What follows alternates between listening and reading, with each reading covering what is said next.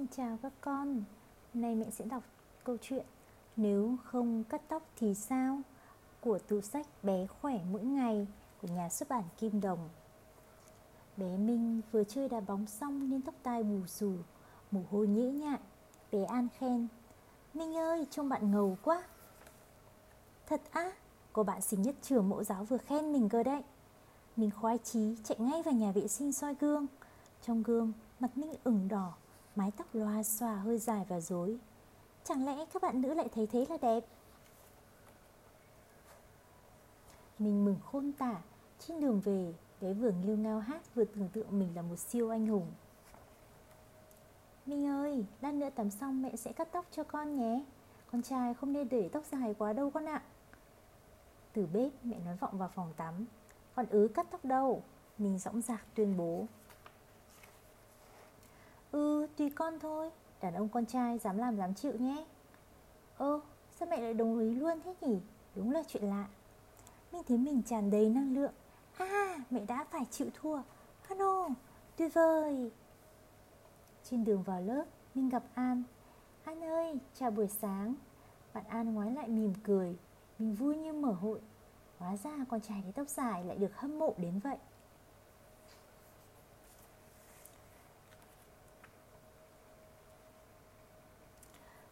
Minh ơi, nên cắt tóc đi thôi. Trông còn giống hệt bù nhìn rơm rồi đấy. Mẹ sốt ruột rục rã. Không, còn nhất quyết không cắt tóc đâu. Vừa nói Minh vừa lắc lư mái tóc dài thượt. Ôi, mẹ chẳng hiểu gì về mốt cả. Hôm nay quả là một ngày may mắn. Vừa ra khỏi cửa, mình đã gặp An. Bé hết tóc, đón cơn gió thổi qua. Mái tóc mình tung bay trong gió. An cười khúc khích. Minh ơi, tóc cậu hệt như bờm sư tử vậy như sư tử ư? Thế thì oai vệ phải biết. Hắn lại khen mình kìa hết chà vui quá đi mất. Mình vui sướng nhảy cẫng lên. Mình phát hiện ra rằng Tóc càng dài thì càng được mọi người chú ý. Bé để ý thấy trên đường đi học có tới 14 người ngoái lại nhìn mình. Thế là mình bèn hất tóc qua vai Đắc chí dạo bước về phía trước. Bạn nữ ơi, cho tớ hỏi Hình như có ai đang gọi Nhưng quay đầu thì thấy một cô bé đang ngạc nhiên nhìn mình. Ôi, tớ xin lỗi nhé Tớ cứ tưởng bạn là con gái. Cô bé kia ngượng ngùng xin lỗi rồi vội chạy đi. Mình giận lắm Mái tóc bé bay phấp phới trong gió. Mình thích để tóc dài Thích đá bóng Nhưng lại chẳng thích bộ đầu chút nào. Dần già bé bắt đầu thì ngứa ngáy. Mình gãy đầu soàn soạt. Trời ơi, cháy kìa! Thấy xác chế trong kẽ móng tay, Mình hét lên sợ hãi. Trên đầu mình còn con gì không nhỉ?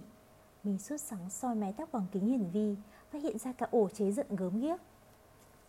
Thế nhưng Mình vẫn nhất quyết nối tóc dài để ngang lưng. Nhìn từ đằng sau chút bé chẳng khác nào nhân vật trong chuyện người rừng. Lúc chơi cầu trượt, An bảo, Minh ơi người cậu hôi quá, Nhưng mùi chuột chết đấy. Cô bé vừa bịt mũi vừa bỏ chạy. Đêm đến mình mơ thấy ác mộng. Trong giấc mơ, Một con quái vật tóc dài đuổi giết theo bé. Mình giật mình tỉnh giấc, Mơ màng vào nhà vệ sinh. Mèo! Mèo con hoảng hốt kêu lên rồi chạy biến. Nhìn vào hương Mình thấy một con quái vật bù xù với mép tóc dài che kín khuôn mặt. Thảo nào mèo con sợ hãi bỏ chạy. Nhìn chính mình trong gương, Mình cũng thấy hết hồn nữa là. Lúc đá bóng Minh vừa chạy vừa vất vả đỡ mái tóc nặng nề. Lúc nhảy xa Minh thấy mình bị mái tóc níu chặt. Lúc thì chạy, Minh vừa ôm tóc vừa ra sức chạy, Bé về đích cuối cùng. Tệ nhất là khi nhảy dây, Tóc và dây quấn vào nhau thành một mớ rối bù. Minh buồn bã về nhà, Nhưng mình trong phòng Không chịu ra ngoài. Ai cũng coi bé là đồ quái dị, Đến bạn An cũng muốn tránh xa bé. Mình òa khóc nức nở. Nuôi tóc dài chẳng vui chút nào. Mẹ thích Minh để tóc ngắn. Mẹ nói rồi cầm kéo lên cắt tóc giúp Minh.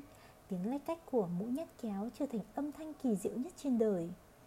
Con cũng thích được sạch sẽ gọn gàng. Vừa ngắm mình trong gương, Minh vừa tự nhủ. Sáng hôm sau, trên đường đi học Minh tình cờ gặp An. Wow, Minh ơi, trông cậu đẹp trai quá. An mỉm cười chào hỏi. Thì ra là thế, ha ha ha. Minh ngượng nghịu nhoèn cười rồi vui vẻ cùng An đến trường mẫu giáo. Câu chuyện đến đây là kết thúc rồi. Chúc các con ngủ ngon nhé.